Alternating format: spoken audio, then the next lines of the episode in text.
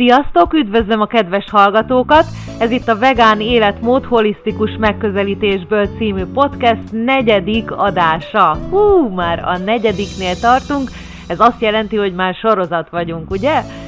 Rudnai Krisztina vagyok, okleveles táplálkozási szakértő, a növényi étrendre specializálódva, okleveles személyedző, és tanulmányaimat a holisztikus gyógyítással egészítettem ki. Ebben a részben négy tippet fogok adni a fogyókúrával kapcsolatban, hogyha nem megy, akkor mit tehetsz ellene. Négy olyan tippet, amiket blogbejegyzésekbe itt-ott amott nem biztos, hogy megtalálsz. Ez négy tipp, amit mi az iskolába tanulunk, tapasztalunk a vendégeinkkel, és amiben igazán tudományos háttér és magyarázat áll. Szóval akkor nézzük a négy tippet.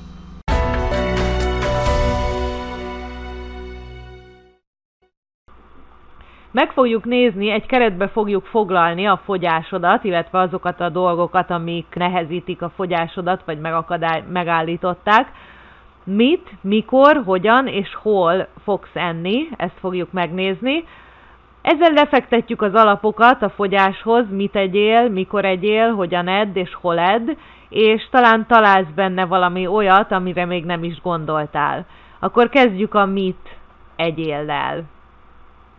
Először is nézzük meg a kalória különbségeket, illetve hogyha ugyanazt a kalóriát esszük, például eszünk egy ételt, legyen rizs és bab, ami egy teljes értékű étel, és legyen egy másik, ami egy smoothie, vagy gyümölcslé, vagy bármilyen más ital, ami ugyanannyi kalóriát tartalmaz. Tegyük fel a rizs és a bab 200 kalóriát tartalmaz, és tegyük fel, hogy az ital is 200 kalóriát tartalmaz. A kettőt mégis másképp ugyanazt a kalóriát tartalmazzák, de más kalóriát fognak elégetni, illetve a szervezetünkbe felhasználni, hiszen a rostok feldolgozásához, lebontásához sokkal nagyobb energia kell a szervezetnek, és ezáltal kalóriákat éget el magával csak azzal, hogy emészt, Hogyha pedig egy italt iszunk, amiből el vannak vonva a rostok, akár a smoothie-ban, abban nem annyira, de le vannak bontva már a rostok egy könnyebb emészthetési, emészthető formába, vagy egy gyümölcslébe, vagy üdítőitalba, ahol már eltávolították a rostokat az élelmiszerből, az sokkal könnyebben lehet megemészteni, sokkal kevesebb munka kell a szervezetnek hozzá, ezért sokkal kevesebb energiát éget is el. Mint ebből már kiderült, a rost nagyon fontos része a fogyókúrának, nem csak azért, mert eltelít és sokáig telítettségérzésük van, de azért is, mert ugye, ahogy említettem, a feldolgozása hosszabb ideig tart, a rostokat a jó bacik bontják le, amik a beleinkben és a gyomrunkban élnek, ezért nagyon fontos, hogy ezeket a jó bacikat éltessük és tudjuk szaporítani, és a lehető legegészségesebben tartani. Ezt fermentált ételekkel tehetjük meg, vagy például citromos vízzel, amit reggel ébredés után minden kávé, reggeli, minden előtt fogyasztunk. Akkor térjünk rá a mikorra, és ez egy alapszabály, ugye, hogy a, az anyagcserénk a nap folyamán különböző fokon működik. Este, amikor már lefekvéshez készülünk, akkor az anyagcserénk is egy kicsit lelassul, az agyunk is arra vár, hogy elcsendesedjünk, lefeküdjünk és ne használjunk fel energiát. Ezt nem szabad emésztéssel tovább terhelni, hiszen az a egyrészt az anyagcserénk más, már lelassulva működik, másképp fogja feldolgozni az ételeket, másrészt az alvás minőségünket zavarja meg, hogy közben még emésztenünk is kell. Este későn tehát ne együnk, a reggelit viszont ne hagyjuk ki. Megfigyelhető, hogy a fogyást befolyásolja a reggelizés hiánya, illetve azok, akik súlyfelesleggel küzdenek, többnyire kihagyják a reggelit. A reggelit akkor hagyd ki, hogyha időszakos bőjtölést folytatsz, ami egy időszakos étkezés. A nap folyamán van egy 8 órás ablak, amiben ehetsz, itt ki lehet hagyni a reggelit, ugye kihagyjuk az éjszakát is, és már csak 8 óra marad a napból. Az, hogy hogyan együnk is nagyon-nagyon fontos a fogyásban és az emésztésben.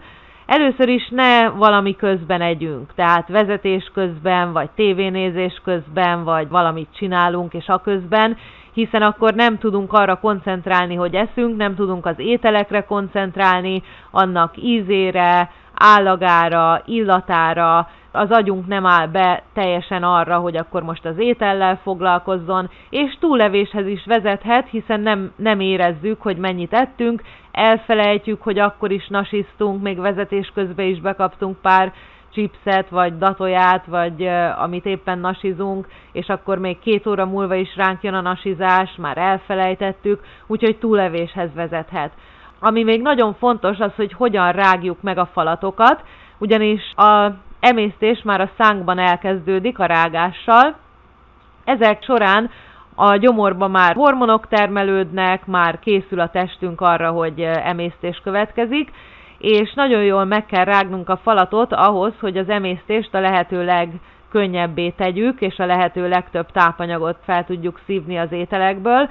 Legalább 20-at kell rágnunk egy falatra, egy átlag ember 5-6-ot rág, vagy még annyit se, legalább 20-at kell rágnunk, egy ilyen pépes, nagyon pépes, nagyon folyékony állagúra kell rágnunk a falatokat, és hogyha ezt nem tesszük meg, akkor az különböző emésztési problémákhoz vezethet, akár szivárgóbél problémához, nem tudjuk megemészteni rendesen a tápanyagokat, hiányok alakulnak ki, és persze a fogyásnak se tesz jót.